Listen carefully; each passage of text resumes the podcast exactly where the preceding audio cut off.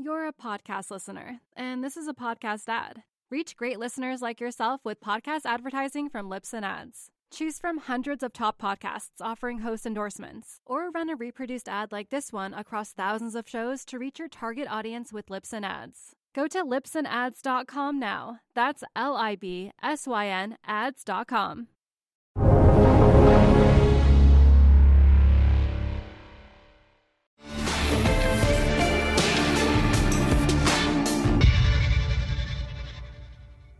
Harvey Sawikin joins us today. He is the co founder and lead portfolio manager at Firebird Management, which manages funds dedicated to investing in frontier and emerging equities. It was the first Russian portfolio equity fund and has since expanded to include other countries in that region, think Kazakhstan and Georgia, where he has found stocks trading at massive discounts to intrinsic value. Emerging markets are often a blind spot for investors. Finding them requires risk, geopolitical understanding, discipline, travel, and throw in some good luck and timing as well. It's a specialized skill, and we can learn a lot from Harvey's more than two decades of evaluating emerging and frontier market countries. Welcome, Harvey. Thank you. So let's start with your background. What drew you to investing, and in particular, investing in Russia and Eastern Europe? Well, I used to be an M&A lawyer, uh, and I had I worked for five years at it was a very high-powered firm in New York, and uh, I was sort of burned out of that, and um, I left, uh, take some time off, and I started to uh, I wanted to invest my uh, savings to live off while I took some time off, and one of the partners there, who was a Warren Buffett fan, said, "Well, if you want to invest in stocks." Uh, you got to read this book. And he gave me uh, Benjamin Graham's Intelligent Investor. So I read that and I said, hey, this seems pretty easy. I could do this. Uh, you know, so I, uh, I started going to uh, Columbia Business Library to get these uh, value line, you know, like books to, to research stocks because, you know, this was pre internet. So you had to go and get the books. And while I was up there, I ran into a college friend who um, had just come back from working in Asia and early in frontier markets in Asia. And he said, he told me, look, if you want to hear about value, I got to tell you about the kind of things that we see in, in emerging markets. Forget about six times earnings. How about two times earnings? And you know, forget about 15% earnings growth. How about 50?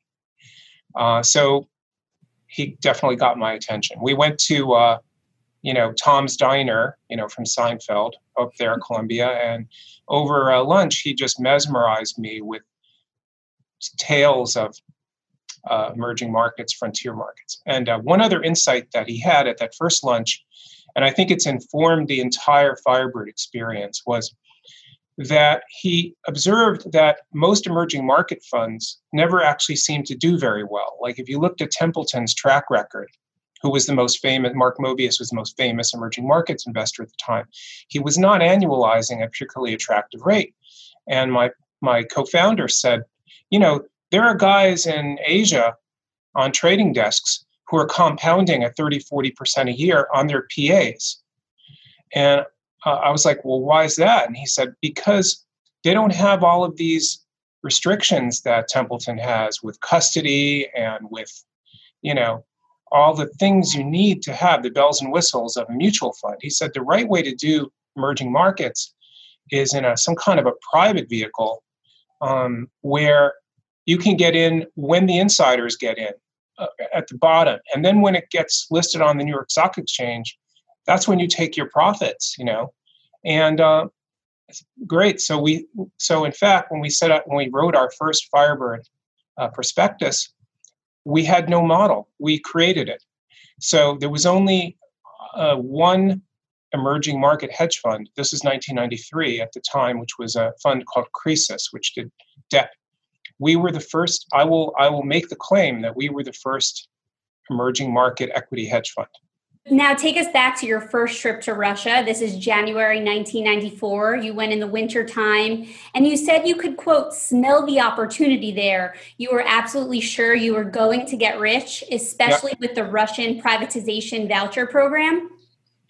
Yeah, I mean, people will say to me sometimes, you went to Russia and you invested there and at that time and wasn't it weren't you afraid and you were taking such risk and i'm like no you don't get it. Like i was sure i couldn't wait to put my money in there because it was so obvious that i mean again you know this story's been told before by other people like you know bill browder but you know we were looking at stocks that were valued at a 99% discount to western comparables. Like the oil company that we invested in the first voucher auction we were in uh, had a market cap of $40 million. We knew that in the voucher privatization, it would come out with about a $40 million market cap.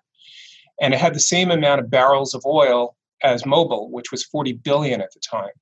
So we said, look, this company doesn't have to be as good as Mobil.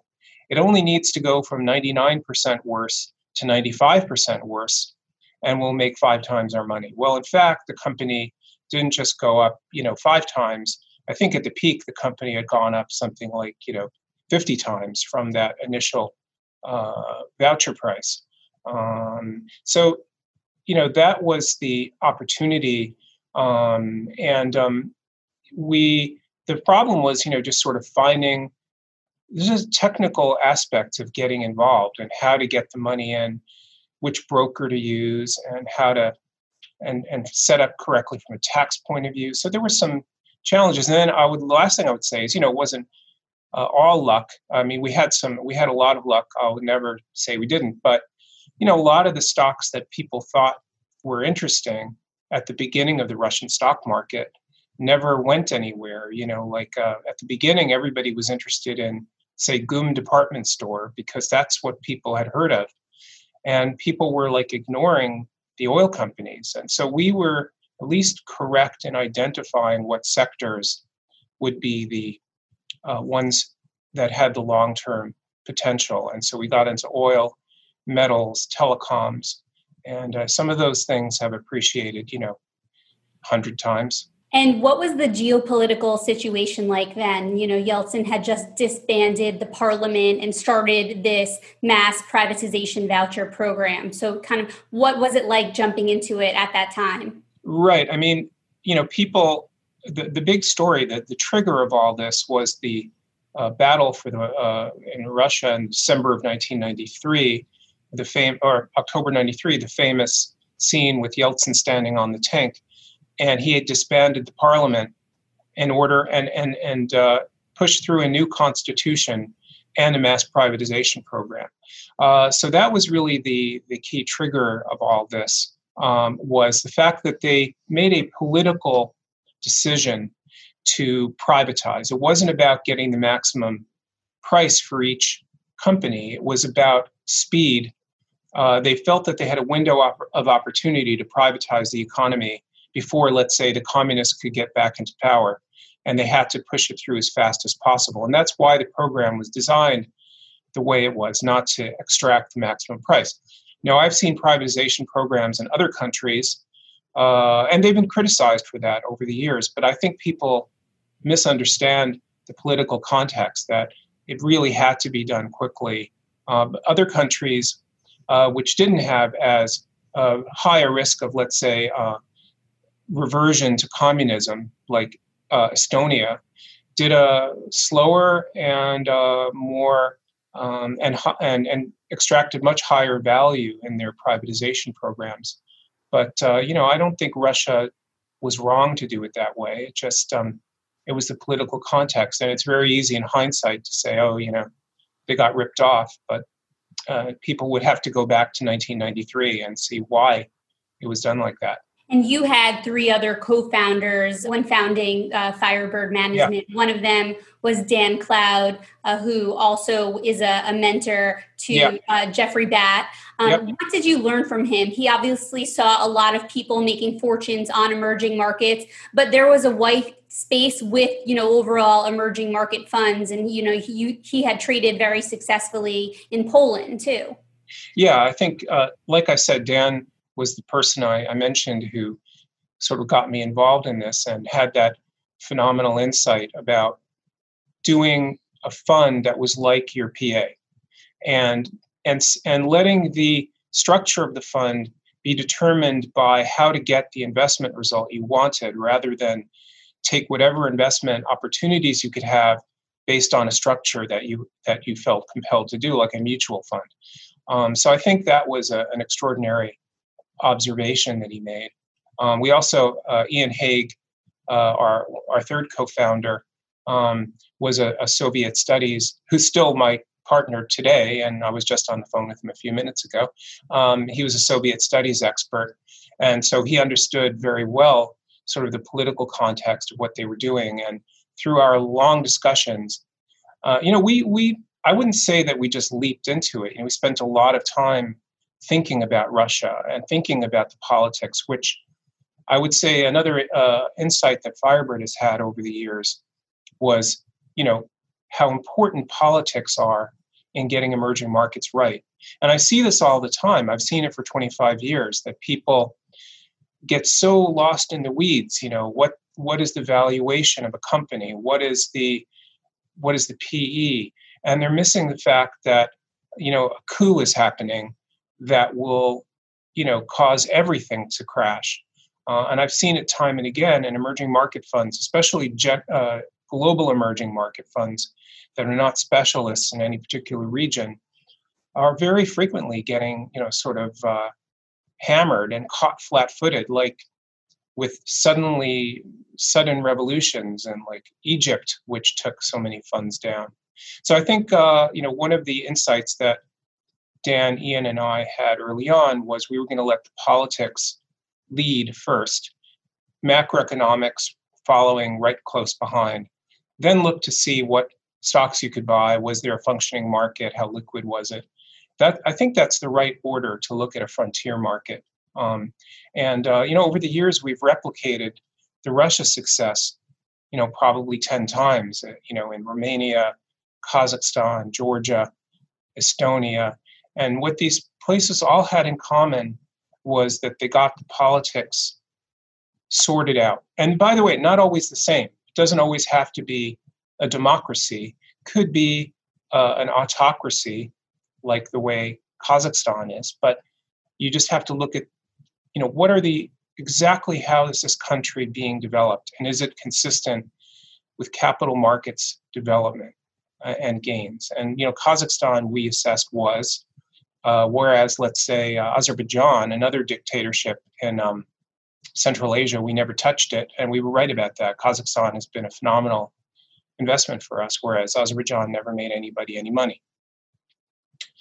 So I say that was a, a key insight that even to this day, uh, this morning we were talking about this Russian, you know, hacking story and how significant is it and is it going to affect anything and you gotta you want to be an emerging markets investor you know you got to pay attention and don't just ignore it while focusing on you know what the pe is of your favorite stock yeah, Jeffrey Batt talks about this wide uh, gap between the perception and the reality of an emerging market when investing in it. Do you really try and identify that too and look for that too? I think that's very true in frontier markets, particularly, uh, which are not well understood the way Iraq is now. Russia definitely was when we started, uh, and other countries that we came to and were being ignored by the world that was not paying attention to the reality of what was happening there, like Georgia. I think as markets mature and evolve, uh, I would say that the perception and reality tend to converge more. So if you look at Russia today, I do I do think there are misunderstandings that crop up about one thing or another, uh, and you can see the markets move in a day for a day or two in the wrong direction based on a piece of news. But the gap is not what it was in 1994. It's a much more mature market, and we approach it differently. Uh, I mean, I, I mentioned that we have a big top-down focus, but uh, in a market that's as mature as Russia, I would say the bottom up and the top down are much more uh, synergistic and balanced. You know, it's a little bit of both, and you know, we and our and our financial and, and our uh, investment research uh, becomes more traditional value oriented or fundamental oriented, I should say, uh, as the market develops. Becomes, you know, whereas in a frontier market, you don't necessarily need the same kinds of uh, things that uh, you would expect in a more mature market. What type of data do you pay attention to when you are evaluating countries to invest in? There's, of course, more data available in these more, more mature markets than frontier markets. Right. Well, in the more developed markets, I mean, you want to you want to see a country that has a fairly credible central bank um, and a currency that is reasonably stable. Uh, it doesn't, you know, we we do expect some amount of depreciation in these currencies, uh, and that you have to take that into account if you're buying, let's say, a Russian bank. Uh, you know that you, you're buying a ruble earning organization, and you know might expect the ruble to devalue a bit over time. The key is to buy growth in those cases to buy companies that are going to grow faster, and even in dollar terms, you can bring home a, a really good uh, return on it. Um, so you look at the currency, you look at the uh, company's, uh, the country's balance sheet. If the country runs de- current account deficits, how are they financed? Is it somebody that's always going to the global markets for uh, capital markets, or is it through foreign direct investment? If you look at a country like Georgia, uh, they run fairly large. They have run fairly large current account deficits.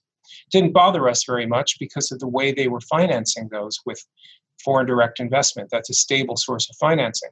You look at other emerging markets with current account deficits like Turkey, where a large part of that was funded uh, from the capital, global capital and portfolio uh, investors.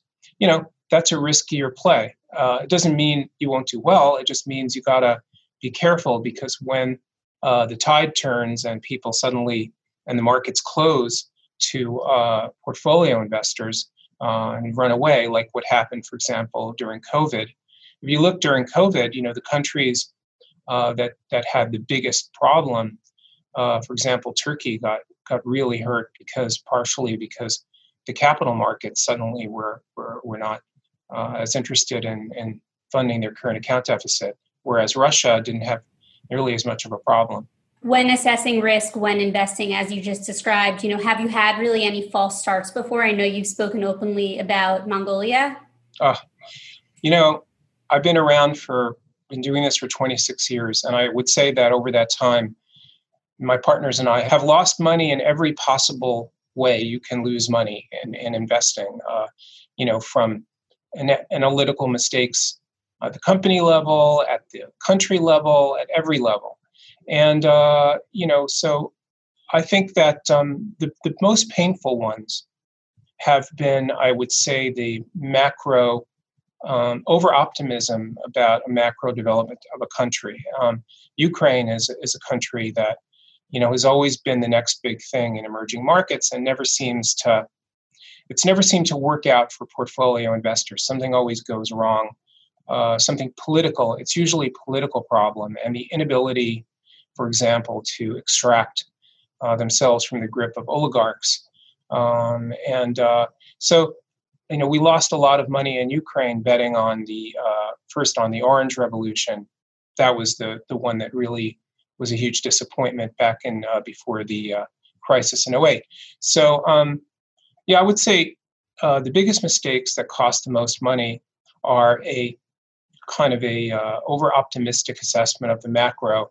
And the other problem is that if you, it's very hard to get out. If you go into a frontier market with a lot of money, and then it becomes obvious that it's going the wrong way, uh, you're stuck. You know, you can't. You're married to these stocks, and you can't like turn around. So, you know, I would say one of our biggest mistakes in the past, and now is something we're extraordinarily focused on, is liquidity risk. Uh, you know, you got to. It can be tempting in emerging markets to take down big positions in some Ukrainian company or some frontier market com- company and imagine the huge profit you're going to make. But you know, if you if you have a liquidity profile that doesn't match the um, that doesn't match the uh, redemption terms of your if you're an open-ended fund, uh, you could get really a, a, big mismatch and a problem. Uh, so we had that experience in the past, and so you know we've learned uh, also to make sure that we balance the liquidity. Uh, we don't use we don't short, uh, we don't use derivatives. Uh, in fact, I've, I've almost never in my life seen an emerging market fund succeed over time using shorting or derivatives. Um, maybe some individual uh, prop traders do, but I've never seen a fund do it. Uh, so if you don't leverage at all, your major risk uh, would then be liquidity risk. And uh, so those are the things that we've learned we've learned to manage over the years. And you know, how would you assess the current emerging market landscape today? You know, I read an FT article this morning that said, you know, emerging markets have never been more popular. Are there some countries with potential in your region? You know, I know you mentioned Ukraine, but um, you know, what are you keeping a close eye on today? You're a podcast listener, and this is a podcast ad. Reach great listeners like yourself with podcast advertising from Libsyn Ads. Choose from hundreds of top podcasts offering host endorsements, or run a reproduced ad like this one across thousands of shows to reach your target audience with Libsyn Ads. Go to libsynads.com now. That's L I B S Y N ads.com. I would say that, uh, you know, there have been a few false starts in emerging markets uh, in the last few years. Um, it seems like every time they start getting traction, uh, some uh, showstopper, macro showstopper, comes along. Uh, like this COVID this year, a couple of years ago was when the Fed started to hike rates and and uh, withdraw liquidity. Um, so it's always tempting to say, okay, this is it, and then you find out it's another false start. That said, I do believe that this is it. uh, I, I think that the the dollar has begun a downtrend. It, I think it actually started a couple of years ago, and then because of these COVID and other macro events that got people back into dollars, it slowed it down, it delayed it. But I do think the dollar has begun a sort of a, a downtrend that could last for a while um, and uh, is necessary to take some of the relieve some of the pressure that's created on the US economy and our export sectors after years and years of a, of a very strong currency. So these things have to happen periodically, and it, and dollar strength and weakness is probably the macro factor that has the biggest impact on emerging markets.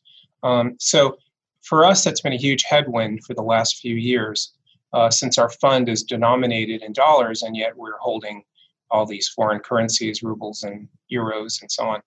But um, so I think that, that the headwind has now become a tailwind. Uh, I don't know how big of a tailwind or how long it's going to last, but right now it's a tailwind. I mean, our fund is up something like 20% since the beginning of November, since Biden was elected, which one might have thought could be negative for Russia. Uh, in fact, we're up, our Russia fund is up 20% since Biden's election, but it's also, if you notice, is consistent with the sharp decline in the dollar against global currencies. Within our region, I would say that um, clearly Russia is um, a very interesting value. Um, it trades, if you look at earnings, uh, 2019 earnings, 2020 is kind of difficult because of the effects of COVID and the oil price going down.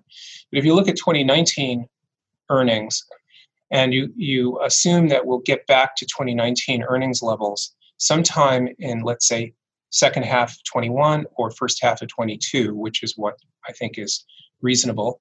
Uh, stocks are trading at fairly undemanding multiples, uh, maybe the resource companies, maybe five, five or six PE, and dividend yields in the high single digits, which is usually a pretty, a pretty good uh, entry point for Russia. And I would say that uh, you know you might have to be a little patient.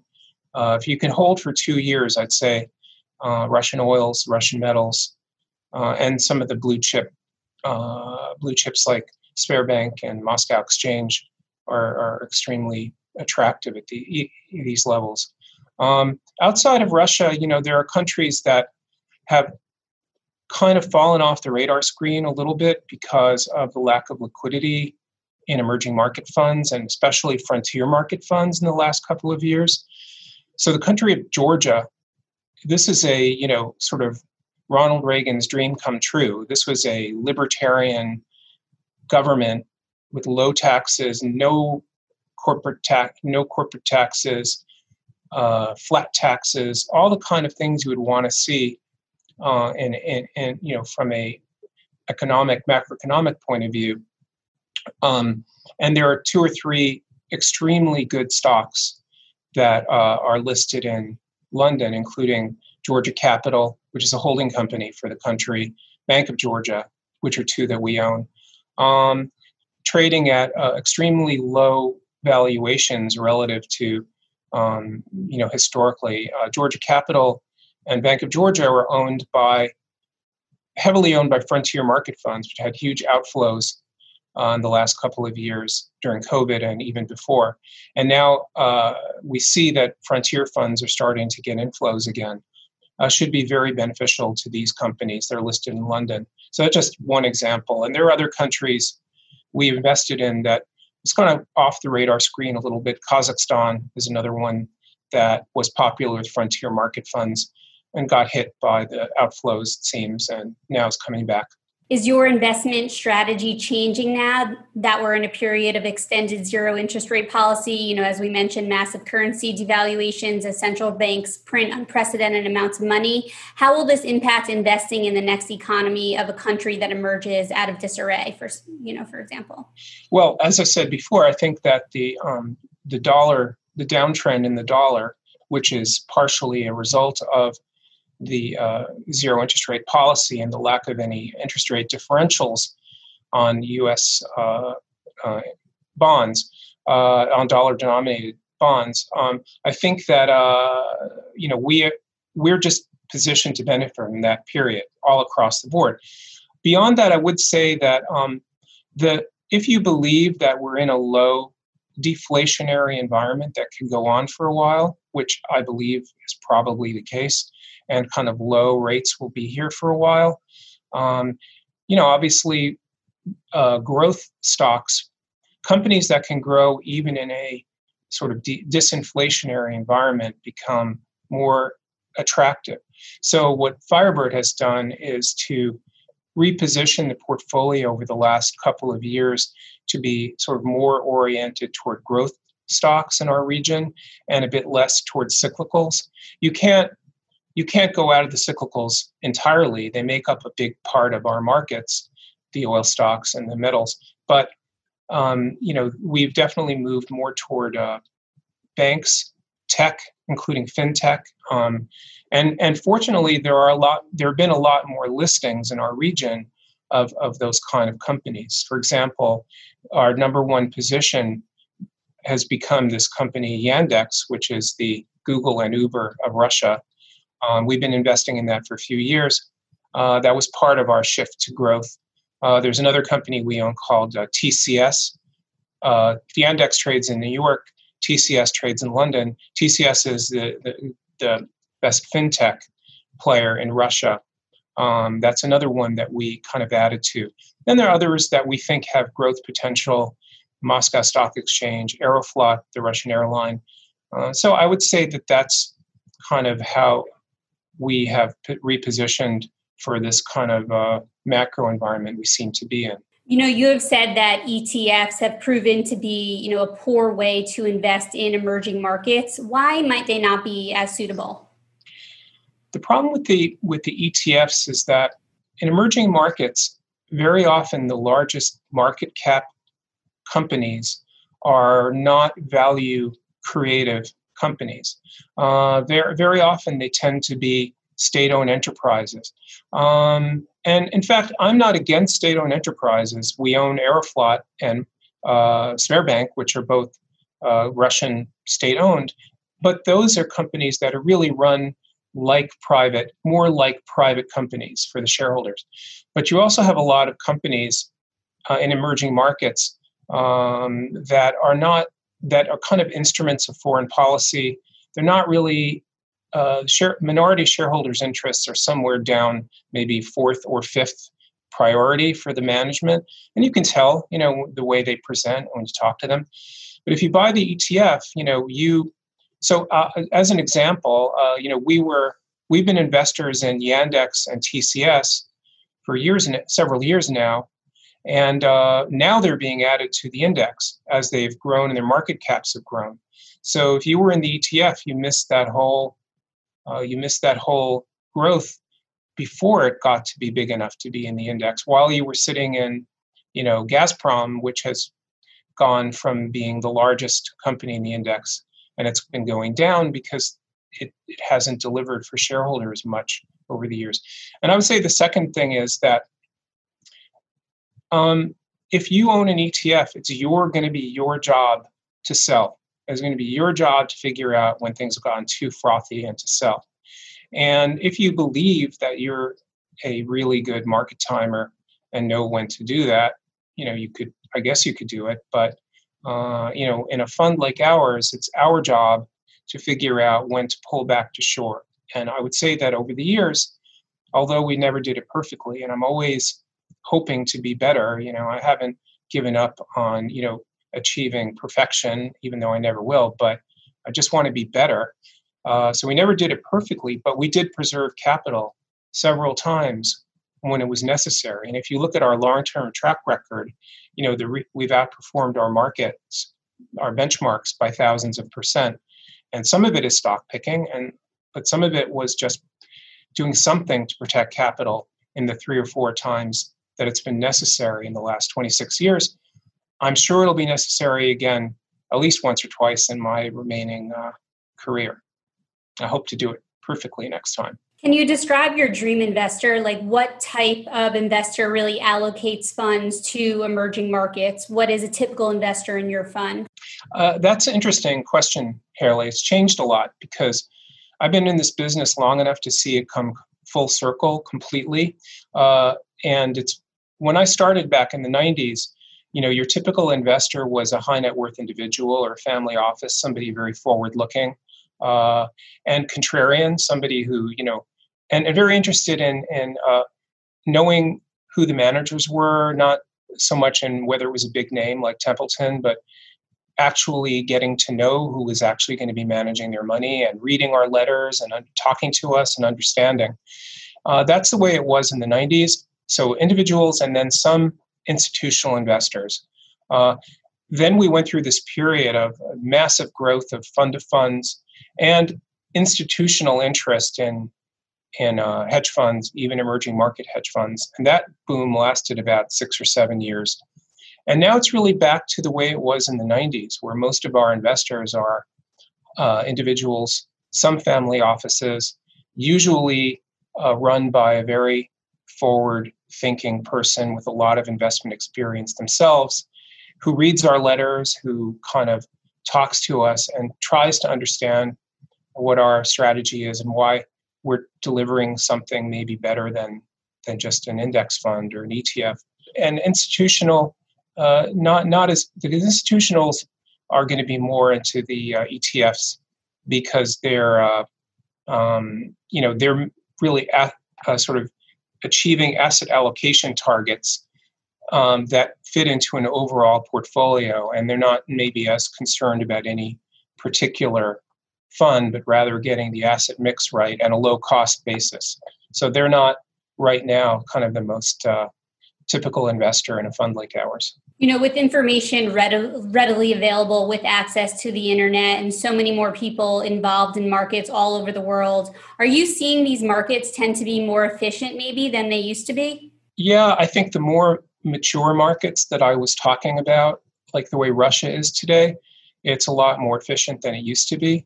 But I still see massive inefficiencies crop up not infrequently. Um, suddenly, a stock will be um, offered.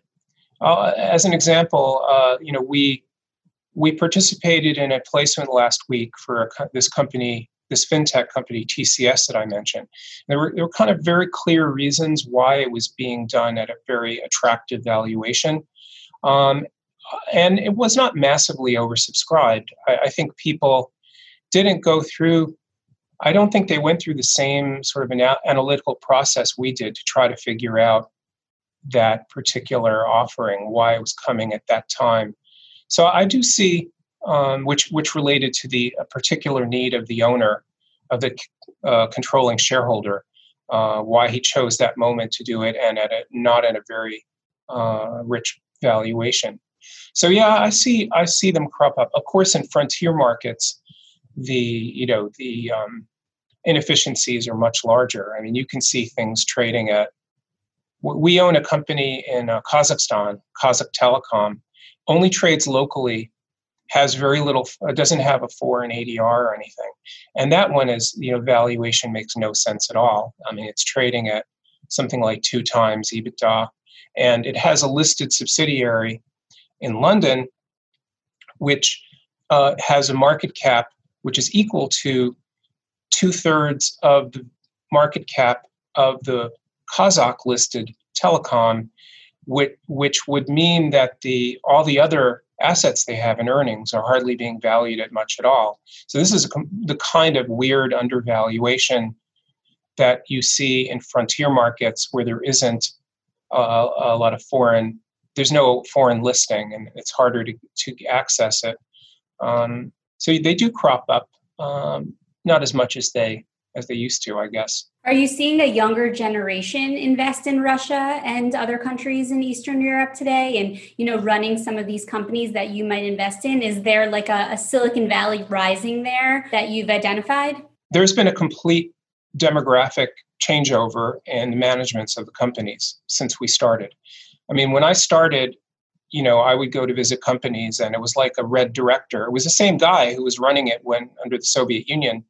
And often they would have, you know, Marxist memorabilia and they, you know, they, they, the way they talked showed that they didn't really understand what a public company even was. Um, now they're all Western trained, almost all Western trained or educated, or at least if, if they're Russian educated, uh, you know, all according to Western principles of capital allocation and profitability and, and margins.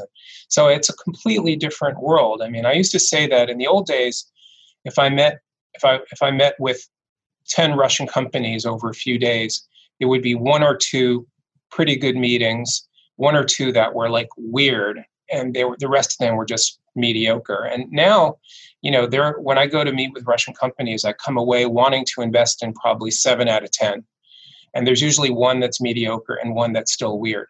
Uh, but um, so that's on the on the management side. There's been a huge changeover. In terms of the investor side, yes, I think that active active foreign investors in emerging markets are becoming a rarer and rarer breed, like the like the sort of dodo bird.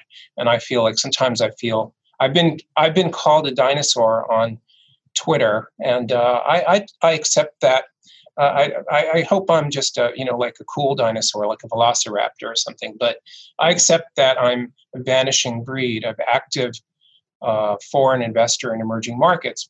But that isn't to say that there aren't active investors. There are the there are the locals. I mean, if you look at the Russian stock market, it's increasingly dominated by Russian retail investors and by young fund, uh, fund managers managing local money. Uh, and you know that's uh, the number of accounts, the retail accounts, have something like gone up eightfold over the last couple of years in Russia, and that changes everything. It makes the market more efficient because there's more people to find these second tiers and third tiers. It also makes the market more stable in fact, I saw this year during COVID when uh, you know the foreigners, as always, were selling en masse at the end of uh, March and running for the exits, and the Russian market was much more resilient than it would have been in the old days because the local investors were buying from the foreigners who were puking stocks.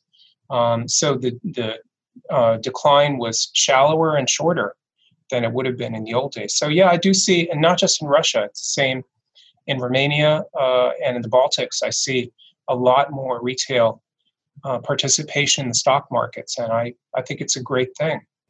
Yeah, I mean, I think across the globe, maybe a silver lining of COVID has been this um, this this spark in financial literacy. People wanting to really take control of their own finances and money a little bit more with just this overall trend we're seeing in retail investors around the world. Yeah, I think it's interesting. Like I think the US market, there was a time in the 90s when the US market was becoming much, the US stock market was becoming much more efficient. Because I remember when I started buying stocks in the early 90s, I thought it was very inefficient. Like I couldn't believe how many obvious undervaluations I found. And I was a new, I was a beginner and using these, you know, uh, Benjamin Graham book, and it was easy. And then I noticed that by the mid 90s, the later 90s, became much harder.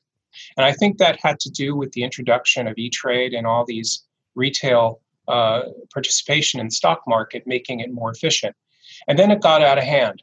So then you had the bubble of 99 and 2000 and the NASDAQ crash. Um, so, and then for a while, uh, the retail investors were not a big presence again.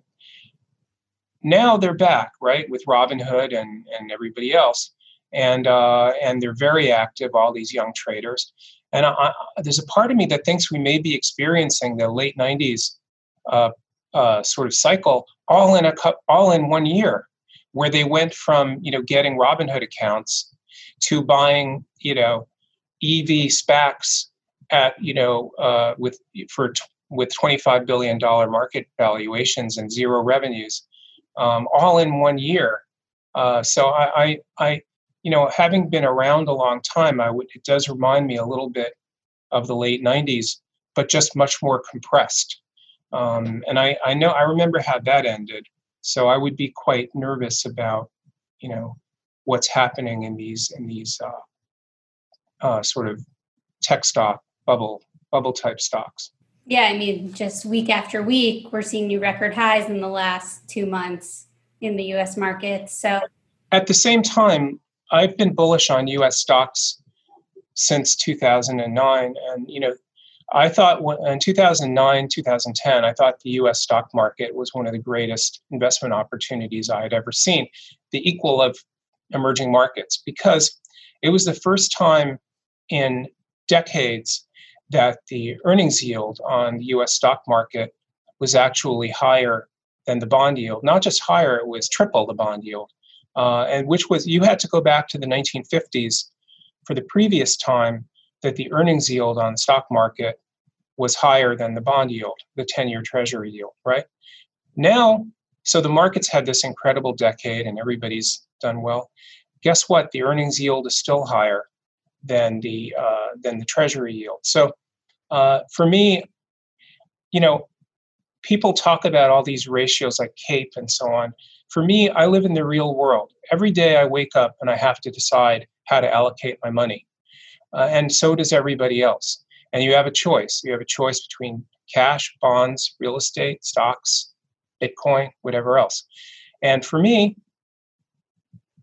US stocks, uh, besides my own funds, which I know very well and I feel very confident about, US stocks is the place to be.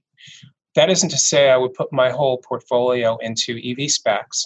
Uh, and you know, I, I feel like I'm a little bit too old for that, and I'm not looking to you know shoot the lights out. I'm just looking to grow my capital at a reasonable rate. Um, but I'm still buying stocks.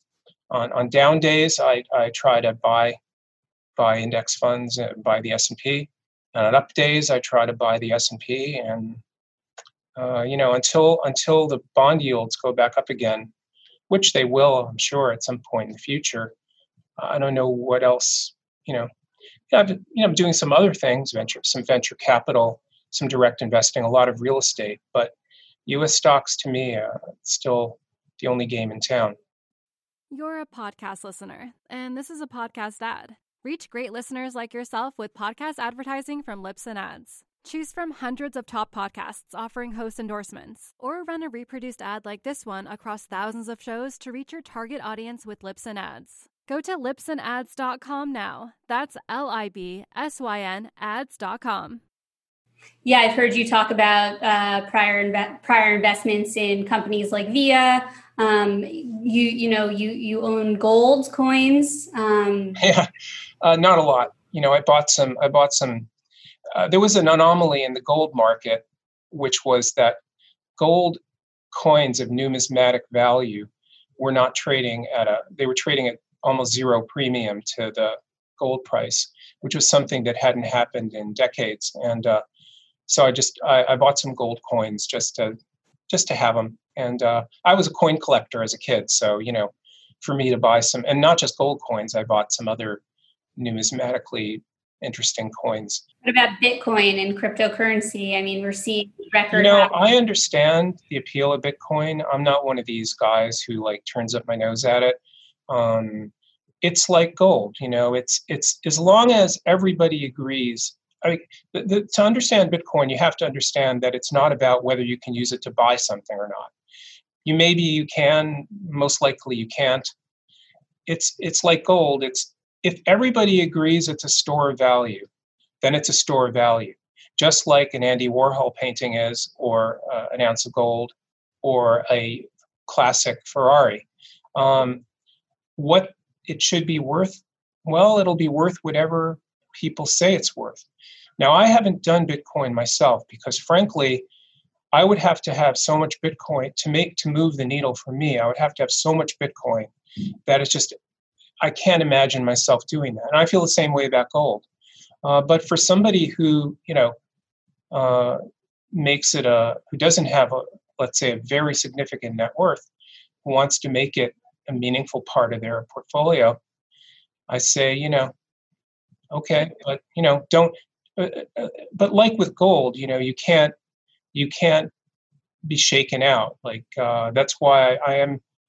I try to understand it and be sympathetic to it. And I was I was also put off a little bit by things like hard forks you know, I, there was never a hard fork in gold that I'm aware of. So I was looking at Bitcoin, and then they hard forked, and I said, okay, this is too complicated for me. Uh, and I don't, you know, supposedly, you know, that was a one-time thing, but then it happened again, and and then somebody claimed that the hard fork was wrong, and too, too complicated for me. Is cryptocurrency catching on in Russia, in Eastern European countries? Do you hear them talking about it there? Uh, yeah, I mean, it does tend to, in country, not so much in Russia, but in countries where they don't have confidence in the currency. Uh, I think in uh, Venezuela, it's become a big thing. Um, in certain African countries, um, and uh, you know that could really be another major source of demand for Bitcoin uh, in a way that gold couldn't be, like because you can actually move it around easily, and uh, as long as that you know there isn't a big scandal and some local uh, depository disappears. I think it could. I wouldn't say so much in Russia though, because Russia has a currency that has, after all these many years, has established a lot of credibility, and the central bank has a lot of credibility. So I think, uh, but people are always, you know, the Russians love to gamble. Like that's a thing. You read Dostoevsky, The Gambler, you'll see Russians love to gamble, and uh, anything that is exciting and fun, you know, you're going to find Russians doing it. And so I'm sure there are plenty of crypto holders in Russia. Yeah, it seems like cryptocurrency could be more of a benefit to some of these frontier markets. Um, but I would love to also, as we wrap, just the last question here. Can you talk about the value of travel? How important is it to get to know the country on a personal level before investing in it? You know, in Russia, in you know some of these other Eastern European countries too. I think in a frontier market, it's essential. I would not invest in a frontier market uh, unless I visited it myself and got to know, got the feel of it, met with people in their offices, see how they relate to each other, and spend some time there, the way we did in Russia, the way we did in uh, Romania and, and the Baltics. Um, I think as countries mature, and I, as countries mature, I think it becomes a little less critical. Like, I think you could invest in Russia today without ever setting foot in Moscow. You can meet Russian companies in London, you can meet them in New York. Now, I've had more company meetings with Russian and Eastern European companies this year than I've ever had in a year before, all from the comfort of my laptop. Um, and uh, so uh, yeah, I think you can do it, but I think a frontier market requires some time to get the feeling for the place and the culture and understand what the people are like and get a sense of it. Um, but uh, and I do miss it. Like even though I feel like I I don't need to go to Russia right now to do my work. I can do it on Zoom and I can do it, you know, read research. But I miss it. You know, I love traveling. And if I ever and it's a lot of fun, you know, in New York, like nobody knows who I am. I'm like nobody. But when I go to Russia, I'm like a big shot, you know, VIP, and everyone wants to take me out. Everybody wants to, you know, they'll they'll uh, kind of make sure everybody wants to meet with me, and so it's exciting and fun. and I love the country. I love the people, and not just Russia. I mean, I love Georgia is the most one of the most fun places I've ever visited. Um, Baltics are beautiful. I would recommend any of these countries for tourism. Georgia, especially. Georgia has uh, beaches, ski resorts, and wine and wine country, all in one country. Everyone speaks English, and everyone's super friendly. And as soon as we can all travel again, Tbilisi would be one of my top sort of recommend. And when anyone asked me where to go in the region, I'd say, well, Moscow. You got to see Moscow and St. Petersburg. Right. But after that, I would say Tbilisi. Great. Well, Harvey, thank you so much for the time. This was a fascinating conversation. We really appreciate Thanks, it. Thanks, Haley. My pleasure.